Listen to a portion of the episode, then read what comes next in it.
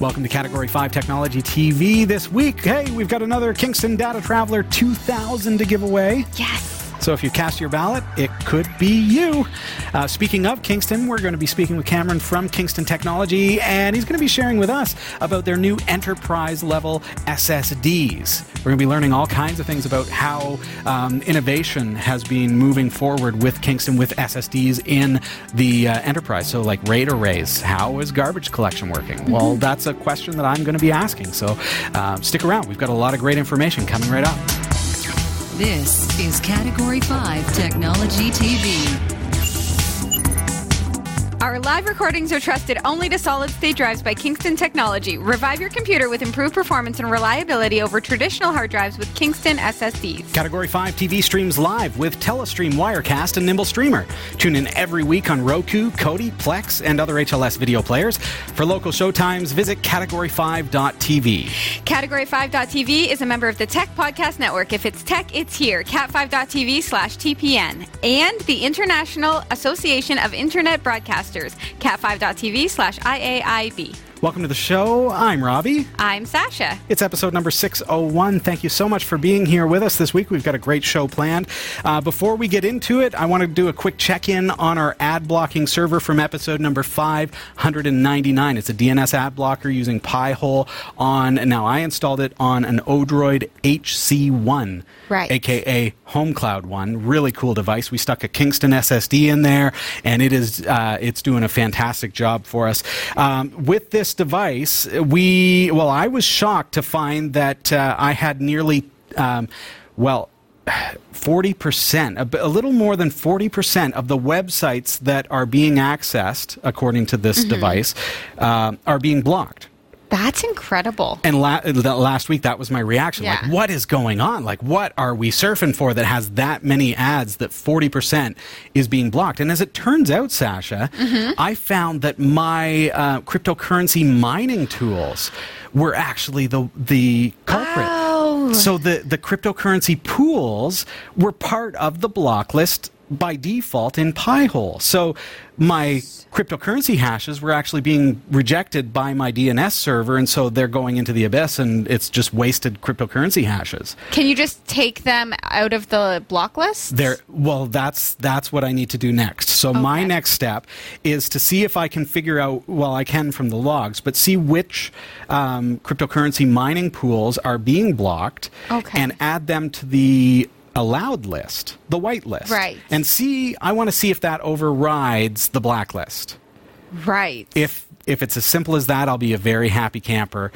Otherwise, I've got to nitpick through these default lists, probably fork them on GitHub and figure out where it's being blocked and actually modify that. I'd like to figure out which ones I want to whitelist and actually override right. the list. That's my intention.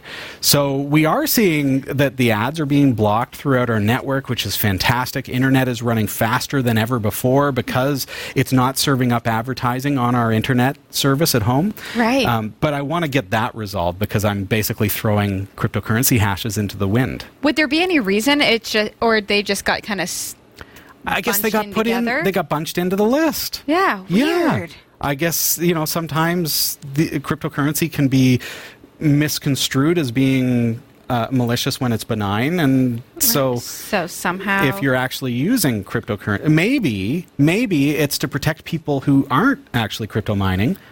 From, from, being like infiltrated and from being exploited. Yes. Yeah, so that people aren't using my bandwidth in order to crypto mine for themselves. Right. I don't well, know, but I'm going to see if I can get that fixed. So, uh, before we jump into tonight's show, I want to remind you to subscribe to us on YouTube, and also uh, you can click that little bell, and that will help you to receive notifications whenever we're live or whenever we post new and exciting content. Um, tonight we've got a fantastic show planned for you. Uh, Cameron Crandall is a senior technology manager at Kingston, and he helps to lead the engineering efforts. Uh, and Uh, the new and current products, and he also serves as the technical advisor for Kingston's sales, marketing, and public relations. Lately, he's been instrumental in overseeing the launch of Kingston's new lineup of enterprise grade solid state drives. Cameron, thank you so much for being here with us this week. Thank you. Happy to be here. Cameron, I've got some great questions for you. We want to go right into it. Um, first of all, um, businesses demand fast performance from their storage, whether it's an in house server hosting network shares, uh, or perhaps it's an internet facing web server. Um, IT admins like myself, we've got a need for speed, my man, uh, probably because realistically, when things get slow, it's us who have to hear the complaints. Um, so, being a technology leader yourself, um, Kingston must receive a lot of requests for more speed or higher capacity from uh, from your customers. Uh, so, my question is, from your perspective, what are customers looking for, and I guess how is that influencing Kingston's innovation as well? So yeah, great questions. So yeah, uh, both capacity and performance are uh, are drivers in the industry today. Um, specifically in the data center, uh, what we're being asked for is uh, definitely higher capacities, uh, but also performance consistency from the SSD in the data center. Uh, there's very much now a distinction in performance between what a client SSD delivers and an enterprise SSD delivers. And mm-hmm. over the last, I'd say, three to four years, uh, this concept of performance consistency uh, and uh, what they call QoS or quality of service uh, has really uh, become uh, key to the buying decisions mm-hmm. by IT administrators and storage architects. So they're not necessarily looking for peak levels of performance they might find on a data sheet, but give me that performance consistently uh, right. over my workload. Yeah. Now, when I hear QoS, quality of service, I think about my internet connectivity. Yep. Um, you know, we're doing this interview over Skype, so we are using QoS technology in order to uh, delegate packets so that our feed is really good during the interview. So, how does QoS play into solid state storage? So it's funny you mentioned that the the, the term QoS actually came from uh, uh, Ethernet and um, uh, networking bandwidth. It was the, um, the, the the guaranteed quality of service or performance you would get from your internet provider.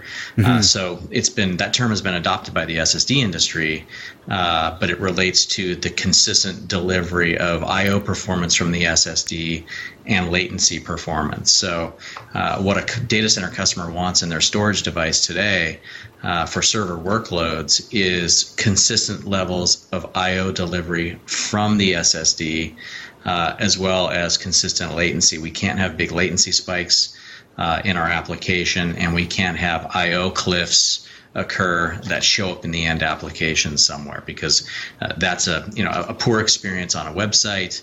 Uh, that is a e-commerce site that is slow, where you potentially have a buyer uh, that moves away from the site uh, and goes and purchases somewhere else. So, sure. um, data centers today are really looking at um, and and designing their own test to test SSDs for this performance consistency. We cannot deliver a client SSD to a data center customer like we could, you know, five, six years ago. Today, they're demanding this level of performance consistency sure. in the storage devices that they're buying. Yeah, and I, I think that that's probably being pushed by, uh, like, we're using virtualization more than ever. We're using uh, network attached storage and iSCSI devices more than ever. So this is shared resources against many different servers, many different web services, databases, and things like that. So that consistent speed is, is really important to us uh, in the data center and in business. Um, Cameron, can you tell us what's got you personally really excited about the new Kingston data center uh, DC500 SSDs and also kind of how they differ from previous generations of the drives? Sure. So uh, we've we're probably best known for uh, client and consumer SSDs in the marketplace. I mean, if you if you were you know in an, at an industry event and you asked somebody what they thought of Kingston SSDs, they'd probably say, "Hey, they're a great you know client or consumer brand that I might find in a in a retail outlet." Gaming, my friend. And gaming, and yeah, gaming, and gaming, yeah, for sure. Um, but we have been uh, uh, selling uh, enterprise class SSDs uh, for the last probably five or six years. Uh, but our product portfolio has been quite small. We've had uh, kind of one or two drives in that segment, and we've got you know great a great customer base from our DRAM relationships. And we've been able to sell our SSD, our, our enterprise SSDs into those into those customer bases. Mm. Uh, now moving forward uh, with this new DC500 line that we've just launched, we've added two drives to the line, and we have three more drives coming out before Q3. So we're really expanding wow. the line, yeah, uh, and really going after different tiers of of, of enterprise business. Um, we're heavily focused still on SATA today, uh, even though NVMe is kind of the, the big buzzword. Um, we're finding that in, in the in the in the typical channel that we sell to, uh, there's still a lot of serial ATA being used in mm-hmm. data center servers.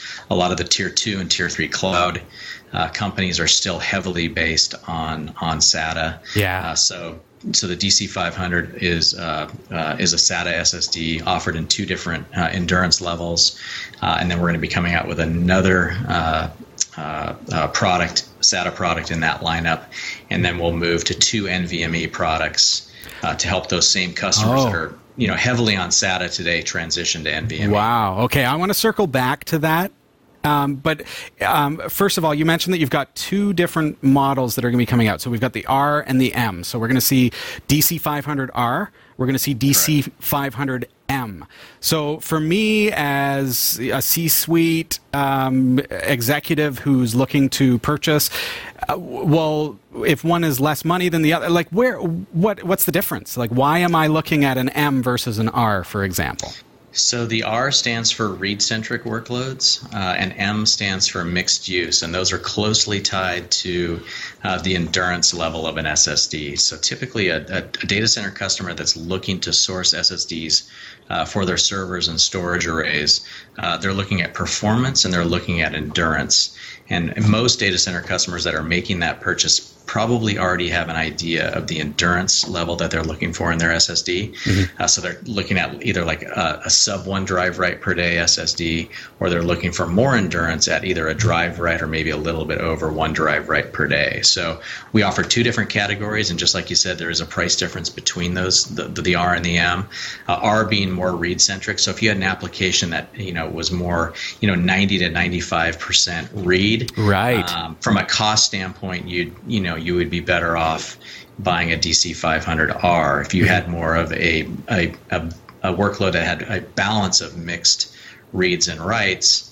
Um, you're going to be writing to that drive more, so mm-hmm. you'd want to you'd want to outfit the, the, the server with the DC500M. Okay. So it's really workload specific, um, and that we we know from industry analysts that the the majority, about 80, 81, 82 percent of the SSDs that are deployed into servers today require one or less than one drive write per day of mm. endurance. So we're going after okay. that bigger kind of bucket of, of, of business and opportunity. Uh, we're not going to be producing, you know, five and ten drive write per day sure. uh, SSDs. That's a, a, very competitive segment um, and a much smaller segment of the market. Okay, so with one drive write a day, um, immediately the thought that comes to mind is what kind of capacity are we looking at with the DC 500s? So uh, both models, the R and the M, uh, they're offered in 480, 960, 1.92 terabytes, and 3.84 terabytes. Wow. So those are those are quite large uh, capacity. Um, am I right in thinking, based on your description here, uh, what's coming to mind with the uh, with the two different models, the R and the M? Is that the R is going to be more for, like, say, it would be a perfect f- solution for, say, a um, uh, a web host who's exactly yeah. we're, we're uploading files to it once in a while but realistically it's all read data it's people visiting the website versus the is the m um, would be more for um, say an internal storage for my business network where we're opening a lot of files and saving those files back to the network drive is that a- accurate? That uh, that's very accurate. Okay. In fact, our our our our our, our main uh, customer uh, uh, base that we're going after with these drives uh, is the tier two and tier three cloud companies, the hosting companies. Okay. Yeah. Um, they, you know, they are they're still heavily SATA today. Mm-hmm. Um, they're you know they're looking for um, the kind of the sweet spot in capacity is uh, 960 and 1.92 terabyte. Mm-hmm. Um, we've got some some demand for for four terabyte, but most of the volume that we're seeing is in that one and two terabyte uh, capacity range. Sure, and when and you've yeah, got the, the, you've got lots of drives in a in an array, it's going to give you a much higher capacity once you've got eight or twelve drives in there. Um, Correct. Which which really makes me think. Now I'm sure, like in a in our standard PC, we're used to having maybe one or two SSDs in there, and, and so the difference in power consumption is going to be negligible between, um, say, an SSD and, a, and a, an old style spinning drive. But in a data center, uh, as I say, we've got each server in the rack is going to have eight or more uh, SSDs in it or spinning hard drives. Uh, does switching those servers, so our existing infrastructure, so taking those servers that have 8, 12, 24 drives in them, if we switch those to SSDs, are we going to reduce our electrical usage by any notable amount? Yeah, absolutely. So we we we were doing these tests uh, several years ago when um, when SSDs first came out, and we started putting SSDs into into servers, and uh, it was kind of a twofold effect. You were getting the benefit of of lower power consumption, uh, but your the, the the performance you were getting out of the SSD array was was you know many many times over, almost two hundred percent. Wow. Uh, what you were getting from from the um, from the hard drive arrays. You know, a, a typical you know 10 or 15 k RPM uh, hard drive, you know, consumes quite a bit of power, right? Sure. So, um, and, and, like you said, scaled up in in arrays of 8, 16, and 24, um, you know, you can you know reduce your your power footprint by quite a bit by just going to SSDs. Mm-hmm. Um, and in fact, you might even be able to reduce the, the, the, the number of physical devices, even with an SSD, um, and get more performance than you're getting with hard drives. Right. A lot of the storage arrays and servers that are built with hard drives today are scaled out with hard drives to get performance. That capacity may not be being used, uh, but that they're they're scaling hard drives to get the performance out of them. So if you don't have to scale that, if you don't have to scale hard drives, you're getting the benefit of reduced power consumption and greater performance with fewer drives. So it's the concept of doing more with less. Yeah, I expect that with spinning drives, we have to have them spinning 24 7 because yep. you can't wait for the drive to spin up. It's going to take between four and maybe 10 seconds to spin up, and it, nobody's going to wait for a website for that right. amount of time. So SSDs like zippity zap, just right there, always on. Um, now, we've got to take a really quick break. We're speaking with Cameron Crandall from Kingston Technology about their new data center drives and the state of solid state drives in enterprise servers. Um, when we get back, we're going to be learning about how Kingston is addressing the shortcomings of the aging SATA interface and how their new drives deal with latency as well as garbage collection. Stick around.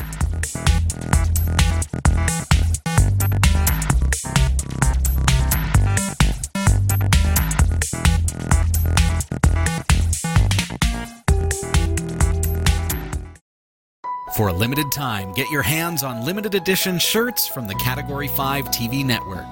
These high quality shirts are manufactured by Teespring, a fundraising website, and your purchase will help support the shows we produce. Get yours today and send us your pictures to be featured on the corresponding show. Visit cat5.tv slash shirts to support us and get your official network shirt today. cat5.tv slash shirts.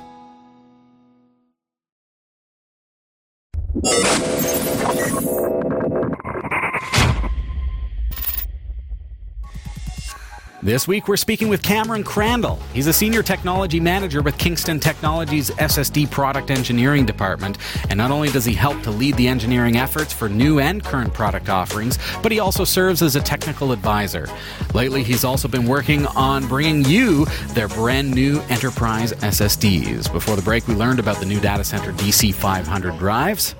But if I'm going to invest in new storage drives for my company, I need to know how future ready my investment is and how the upgrade will impact performance for my business in the years to come. We need to have fault tolerance. That goes without saying. So if a drive fails, we can seamlessly replace it and then have the array rebuild the data. But I've heard, Cameron, that um, in the past, trim has been a problem for SSDs. Um, so we'll call it garbage collection. It, it, doesn't necessarily work well when you put solid state drives into a RAID array. This, of course, leads to high latency over time, which is not going to be good for the data center or the in house uh, server performance. Um, but yet, the inva- advancement of technology is still driving us to replace the old spinning drives in our server with solid state drives. So, my question for you, Cameron, is how is Kingston addressing the issue of garbage collection? And is it something that we still need to be concerned with in 2019? Yeah, absolutely. So, uh, so uh, garbage collection is a necessity on any SSD. Uh, so you have you have you have you have two processes. You've got uh, garbage collection, which is initiated by uh, the onboard SSD controller on the SSD itself, mm-hmm. and then trim is actually initiated by the file system because the file system knows where the invalid data blocks are, so it can send a command to the SSD to do that house cleaning. So the the two work kind of side by side. Just know that trim is file system initiated, uh, which has to be passed through a driver and onto the SSD. Um, and then garbage collection is an internal routine that's done on the SSD to keep the drive clean and the blocks clean, ready for new writes to come in. But both processes are trying to, to accomplish the same thing, which is basically keep the drive uh, in a clean state so that when new writes come into the drive, it can process those writes quickly and you don't have latency and I/O cliffs um, and a lot of that firmware tuning that I talked about earlier on uh, with uh, tuning, for QoS goes into how we handle uh, a trim command that comes in from the host uh, and how we initiate garbage collection to maintain steady state performance over the drive. So there's firmware techniques that are used. There are over provisioning techniques that are that are done on the SSD where we set larger portions of the flash aside to do these background operations efficiently. Mm-hmm. Um, so there again, I, I, can't stress enough today uh, in today's SSD world how different a client SSD is from a server SSD, and tuning for QoS as being really the key priority uh, at Kingston for data center SSDs, we put a lot of time into making sure that we're delivering performance consistently. Um, going to your question about uh, uh, you know trim and being able to uh, pass a trim command uh, through a RAID controller, right? Um, a lot of that has been solved. Um, uh, a lot of the uh, RAID controllers and the file systems now are, are compatible, and, the, and that trim command can come through to the SSD that sits behind a RAID controller. In the early days, that was not possible, but a lot of that has been solved today. Fantastic. Now, is that a, is that like a Linux kernel thing? Is that something that um, we have to like? Is this hardware related as far as the backplane goes, or is this where does that yeah, come from? It's it, it is in the kernel. Um, okay. So uh, software up, updates. Software. Yep. Perfect. Yep. That's perfect. Um, and, and, I want to circle back now. Uh, before the break, we were talking a little bit about SATA and how serial ATA is um, is still being used in um, the data center and in business. And and as I think about I/O performance and the overall speed of our servers, we're we're kind of approaching this point, or maybe we're already there, Cameron, where um, storage technology is actually finding a bottleneck introduced by the controller itself. Now, your new drives, the DC500s, they're extremely fast, but they're still limited to the SATA speeds since the typical server backplane is still using that bus interface. Um, so, for those of us whose need for speed is borderline on, on obsession, uh, what is on the horizon as far as something faster goes? You talked about NVMe, and I think NVMe in the server, what could be on the horizon for us here, Cameron? Yeah, so a great question. So we, yeah, we've been building uh, SSDs with hard drive interfaces uh, for the last 12 years, and there are many, many debates uh, in our industry uh, about this subject. And obviously, NVMe was developed to address this problem. Um, the issue is that the, the the the number of SATA and SAS sockets that exist in the world today are, are literally in the billions. So it makes sense for SSD companies like Kingston to develop uh, SSDs with uh, uh, interfaces that have, uh, you know, literally billions of opportunities for uh, uh, for socket placement. but definitely, so NVMe was developed as a a better interface for flash-based SSDs. The, the the the tier one uh, data centers that are out there, and these are all the household names that, that we all know of here. Um, they moved to NVMe, you know, pretty quick. Uh, actually, a couple of years ago. Okay. Uh, so they're he- they're heavy NVMe today.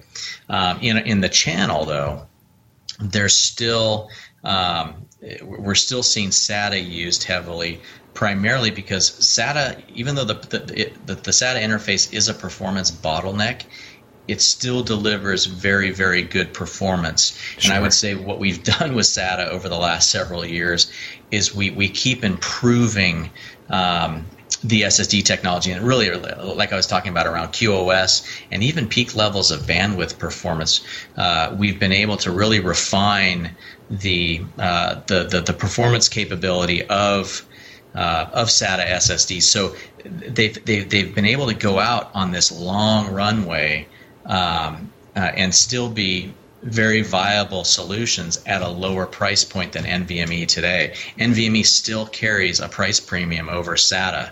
Uh, it is they are coming together, but until until we're at, until NVMe and SATA are at price parity, I think you're still going to see customers that you know don't have that that that huge performance requirement they're going to stick to serial ATA mm-hmm. until they're at price parity or you know the, the system manufacturer forces them to go to NVMe. Sure, yeah. That's awesome. I mean, I, I can't wait to see what's next.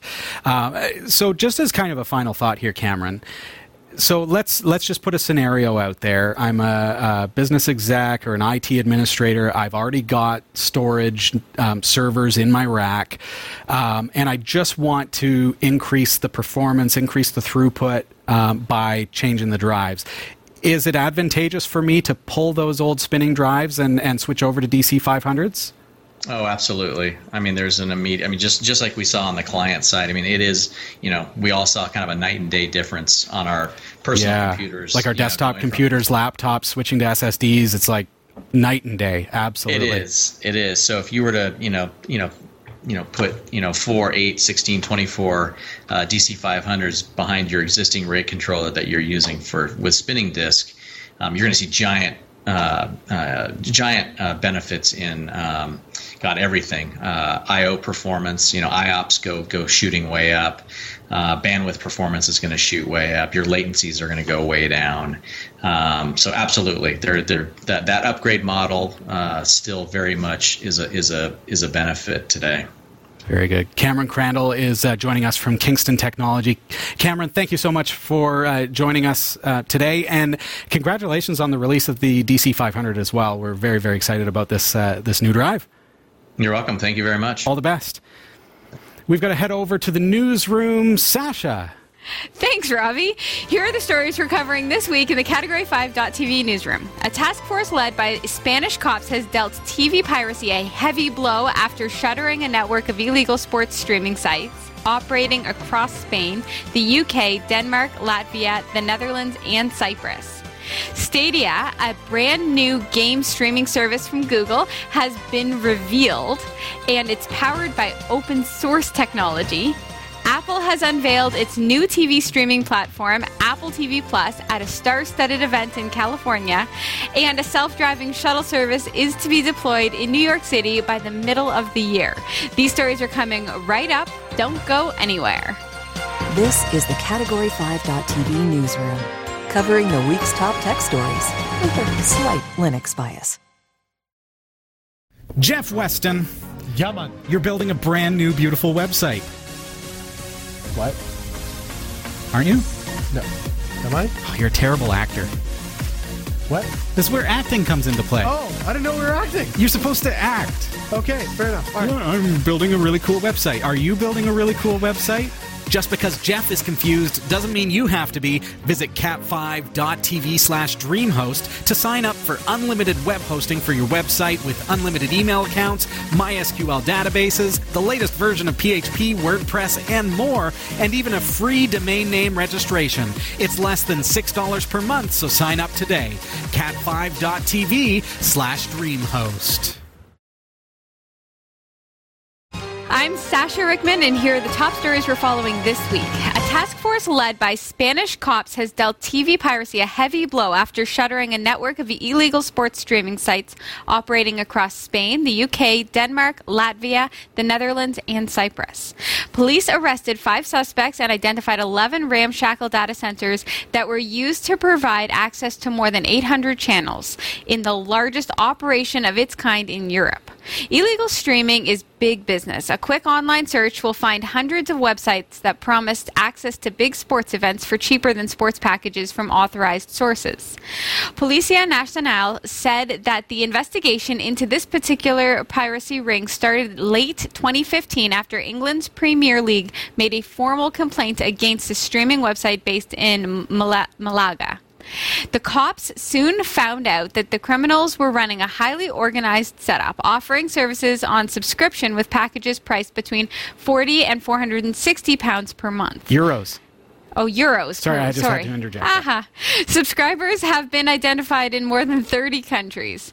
Spanish police said in the statement that the strategy used by the suspects was u- to, was to use a multitude of servers and then change them periodically, gradually creating new web pages to form a frame framework that, in principle, had no relationship.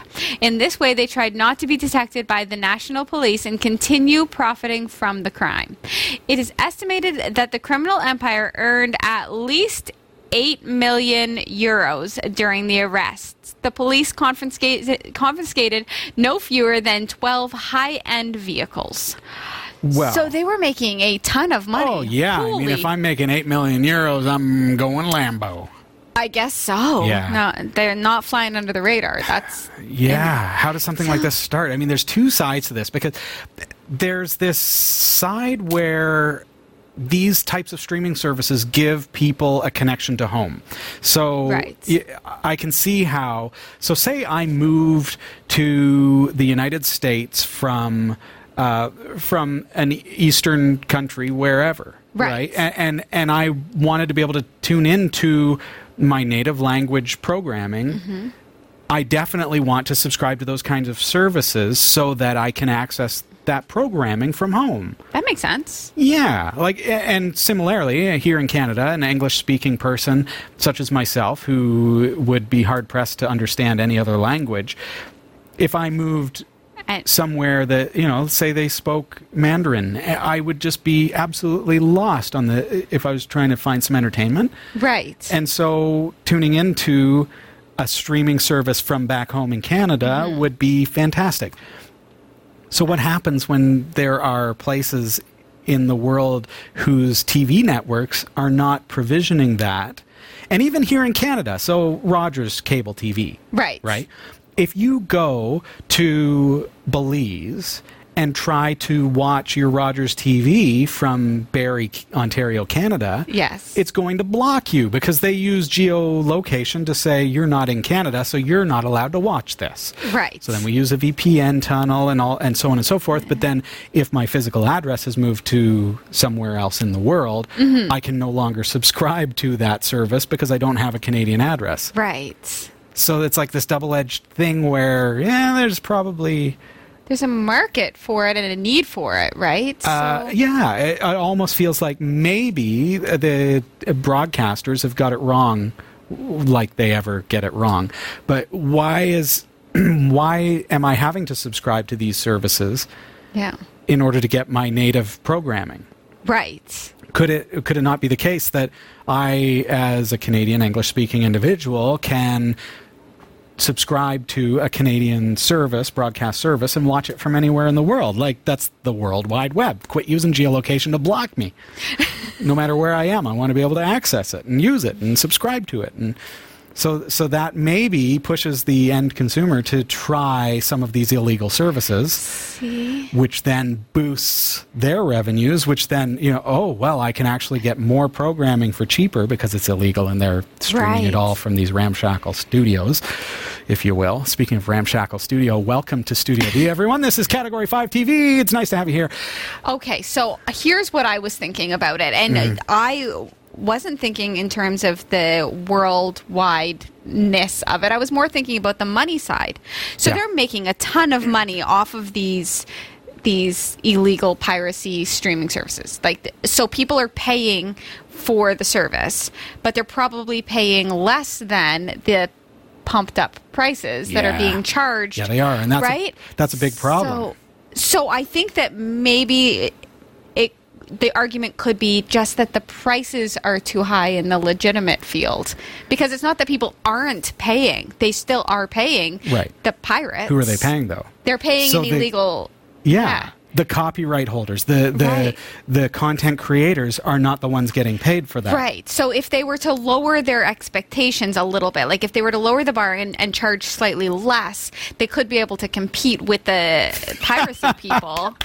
I like the way you think. Let Right. let illegal content drive down the price of legal content. But- I don't think that's the way it works. But maybe if the legal content were provisioned in such a way that I can use it, I mean, and chat room, uh, which you can't see during uh, the newsroom, but maybe think that I have no clue because it, it's all copywritten material and and Canadian content is licensed for Canadian distributorship and so on and so forth. But yes, I understand the CRTC and I understand regulations and, and telecommunication regulations and things like that. But could they not say, okay, well, we're going to be an international? This is all hypothetical. I, I don't mean this should be the way. I mean, in our world that is interconnected via the World Wide Web, mm-hmm. should it not be the case where our broadcasting companies are pursuing being able to remove the borders? So whether that be copyrights, whether that be MPAA or RIA or whatever, CRTC, that we would remove those borders and say, okay, you're a Canadian citizen or you are an American citizen or you are from wherever, you are therefore legitimately allowed to access the content from the broadcast networks of that country. That that's common sense to me. I I like that. I like that. right? The I don't know. It doesn't address the fact that piracy still exists. piracy exists But- and and I feel like piracy will always exist Sure. if these structures are in place that block you. but there are a couple of things that drive the piracy industry. One of those being cost is cheaper, mm-hmm. so people can get the service cheaper.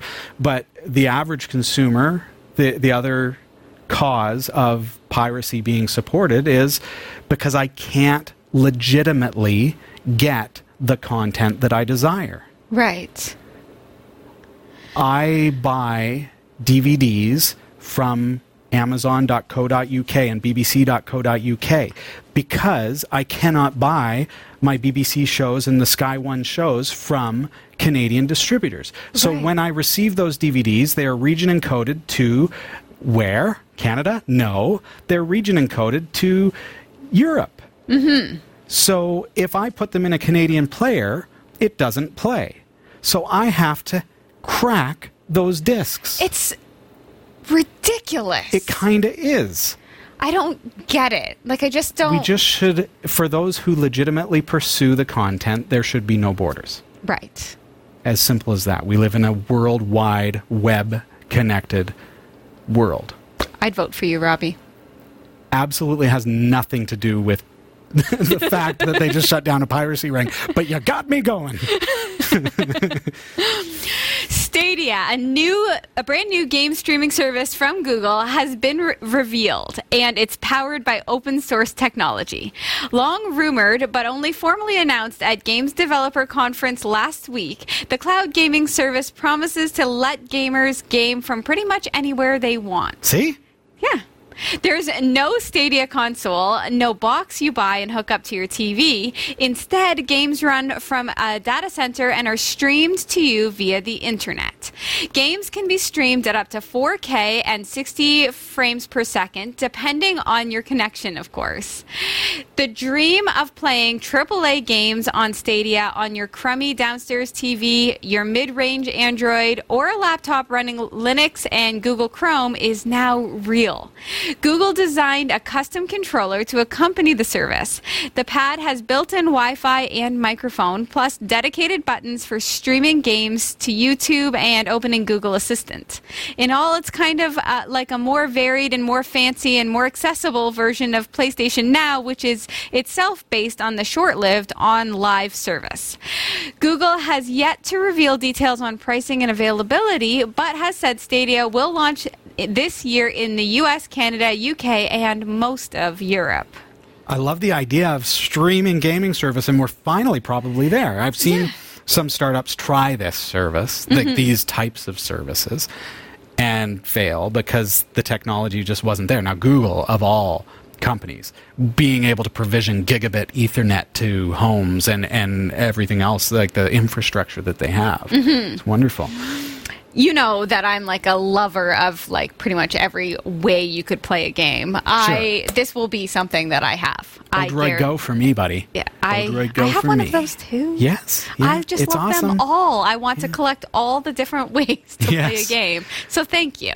But this does away. So uh, uh, traditionally, now we've had this talk. Sorry, yes. backing up. So not traditionally, we had this talk yes. a few weeks back about how um, platform maybe it was a while ago but how i can't play a nintendo switch game cross platform on an xbox yes. one and x and so it becomes this like okay you you can't my kids can't play with their friends if they don't have the same gaming system. Exactly. This does away with that. And I love that. Again, I'm all about removing those borders and, and removing the restrictions when I legitimately own content. I feel right. like there shouldn't be restrictions on that content. So this takes those games, takes it away from you needing to have a super powerful gaming rig or a super powerful gaming console system, yeah. and instead puts it in the data center, mm-hmm. puts it on Kingston DC 500 SSDs. Of course. Yeah, and, and fires it up, and it's playable through a streaming media connection. I don't know if there's going to be high latency. I imagine Google, of all companies, would have thought of that.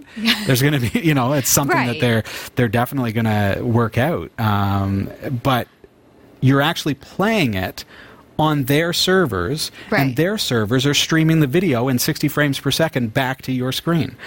So I can take it from my laptop mm-hmm. in Chrome to my TV to my phone to my whatever device. Exactly. And it, there's no restriction on the platform. It doesn't it doesn't make a difference.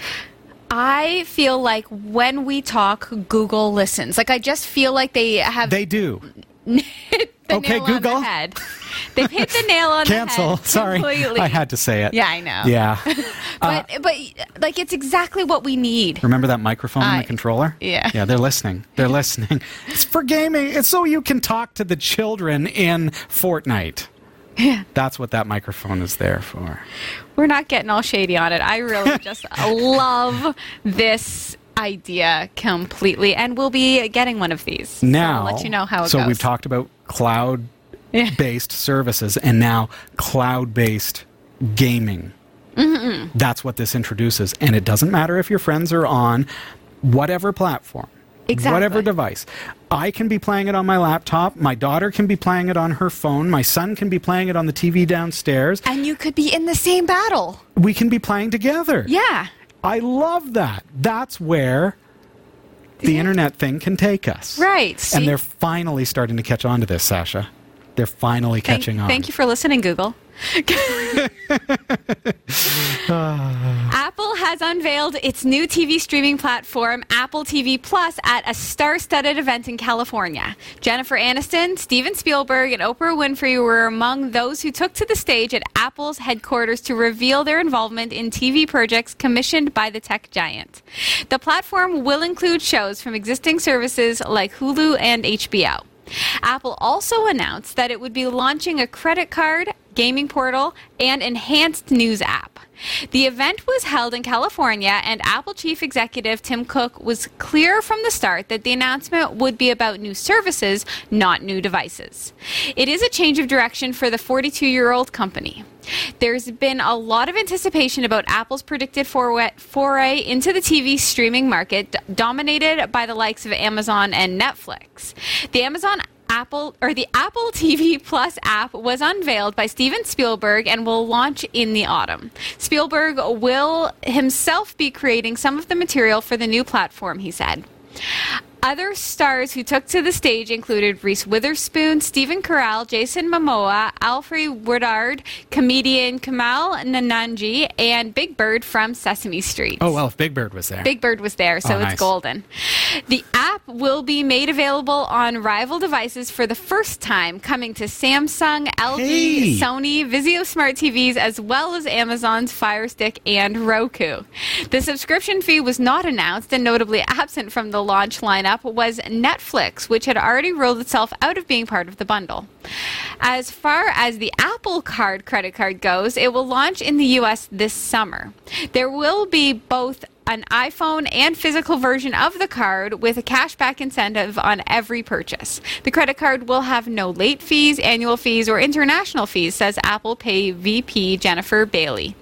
It has been created with the help of Goldman Sachs and MasterCard. So, huh, Apple yes. has this tendency. We think of them in, as innovators, but they have this tendency, and if you look at their history, this is true, you'll find, to follow. But when they follow, they clobber Yes. the competition. So when the iPhone came out, mm-hmm. Nokia was the leader. And they, where are they now? Right. right? Uh, when so now so Netflix is not a part of this. Well, obviously, because guess what? Netflix is getting ready because Yeah, they know. Apple follows, they perfect, and they bu- a- a- and somehow they they They managed they to get the do followers. it. Yeah, They- but now with this being available on other devices, so I can put this on my Android device too. Yeah. We're not limited to an Apple TV piece of equipment or an Apple iPhone piece of equipment. Right. So This now all of a sudden it's accessible. Smart. This is really smart. And I I've I've n- not been an Apple person myself, No, but this is smart. And I I'd like and to yet see it's conniving. I know. I'd like to see It's how just the it way they goes. work. It's I just mean, the way I'm, they work. I'm just team Netflix, and I feel like I don't want them to go. Netflix has been doing some really awesome things, and Amazon is really starting to pick up the pace with Prime, and we're starting to catch on to that as well. So to have a third player is a good thing, Mm-hmm. but that it's Apple, we know that it's, they're just gonna command and conquer. I will say one thing: the whole credit card thing confuses me, uh, but Yeah, it's like, a social media. like, a it just seems like. And also, we'll have a credit card. Oh yeah, by the way, here you go. I just, You know what? They get every student to have an Apple credit card. and they will. And it's like it's like the McDonald's advertising when you're three. It's it just gets in your head to the point when you're an adult. That's all that you just you know it. So probably you could pay for Apple TV Plus with, With your, your credit card. card and get Oh, a yeah. discount on it. Right? Whoa. Probably is the way it happens. That's how they get you. Okay, well, you can do this. It's like this. shopping with the Starbucks app. Right. You know what I'm saying? Right. So, but I something we'll see. we'll see. We'll see. Will you subscribe to Apple TV Plus? They're really original with names, by the way. Yeah. Just waiting for the iPhone Plus to come out. Uh, but the Apple TV Plus, are you going to be a subscriber? I mean, Oprah is going to be on that. Yeah, Reese Witherspoon. That's another thing. Just to back it up for a second, another thing where all of a sudden red flags go up for me is when it's that star-studded. That Oh. means like that means that they know that the product itself might not sell itself. They need to like pay a bunch of people to come and talk about how awesome it is. I'm just saying. Will you subscribe? Comment below. That's all I ask. A self driving shuttle service is to be deployed in New York City by the middle of the year. Boston's startup Optimus Ride will run on vehicles on private roads at the Brooklyn Navy Yard site located on New York's East River. The shuttle will help workers get around the large site. Self driving vehicles are being widely trialed around the world, but vehicles sometimes crash, and some regulators have halted tests. The cars are designed to operate in environments of 25 miles per hour. Okay. Yeah. I can see this working really, really well at campuses or like we've heard of using autonomous vehicles in zoos. Right. And things like that. Like that just makes sense.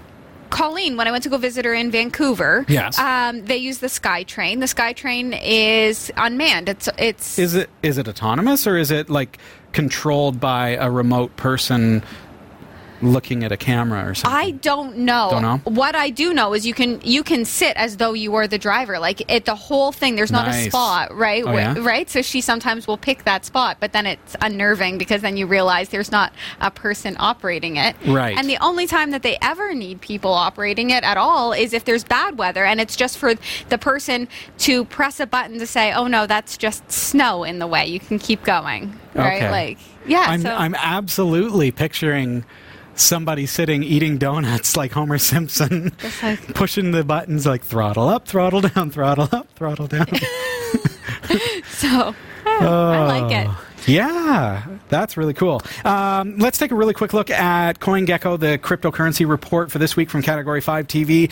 And this is uh, the market uh, outlook as of 1800 hours Eastern Time on Wednesday, the 27th. Is it the 27th of March already? As far as uh, when we're broadcasting live, Bitcoin has gone down just a little bit. Again, at this at, at this value, four thousand dollars plus, three dollars loss is pretty minimal. That's- you're not going to feel that, Yeah. folks. Um, Litecoin, however, has gone up a little bit at sixty-one dollars, which at that size, uh, being a dollar five plus, is uh, quite a gain. Ethereum is uh, is down just a little bit uh, at one hundred and thirty seven dollars and ninety cents US. Monero sitting at fifty two dollars and eighty seven cents, down a dollar thirty eight US from last week.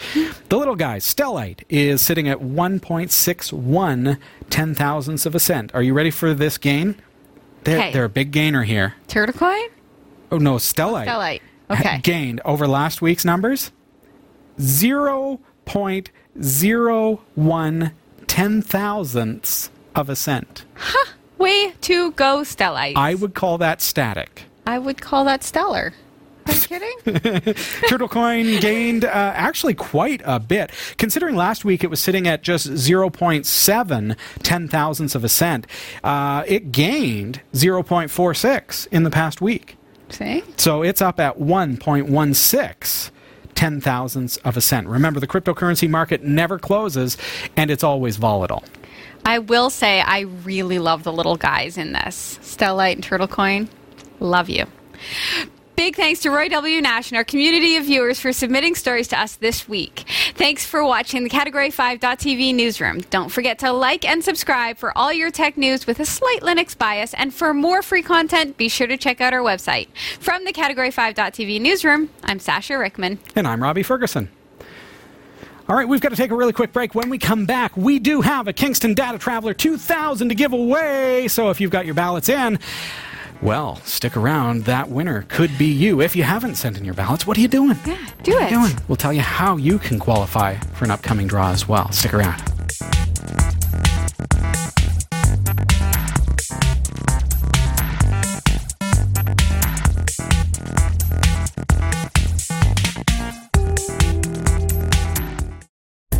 Whether you shop on ThinkGeek, GearBest, B&H Photo Video, eBay, or Amazon, or even if you want a free trial of Audible, you'll find the best deals and support the shows we produce by simply visiting the shopping sites you already frequent by using the links on our website. Visit category5.tv slash partners for the full and ever-growing list and help us create more free content like this show. Thank you for shopping with our partners, and thank you for watching.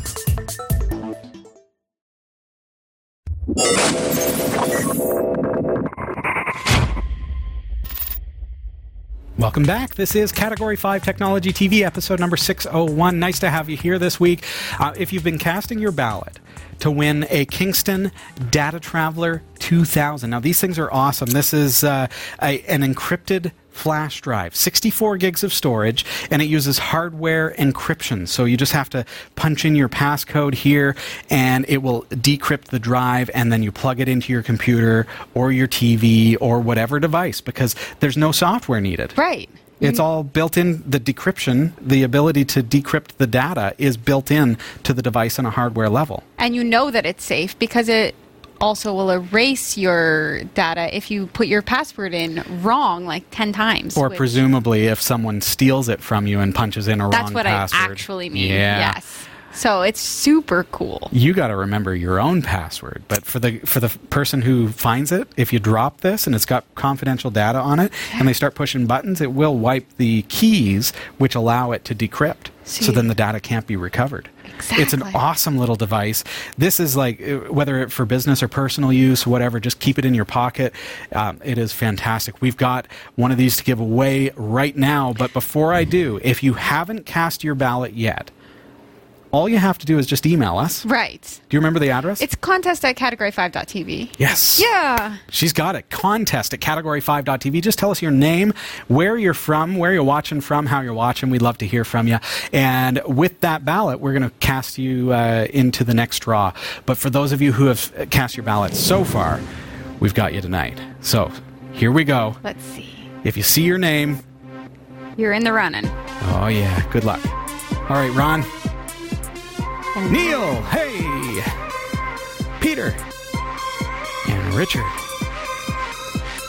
Carla, Carly. We got Bob. You can say them too. Stan. Stan. Yeah. Scott. Hey, Scott. Take the next few. Chad. And Joel. And Simon. Look at these CGI graphics. Thomas. David. The tunnel. William. Lots of ballots this week, folks. Michael. And Dennis Kelly. Alan.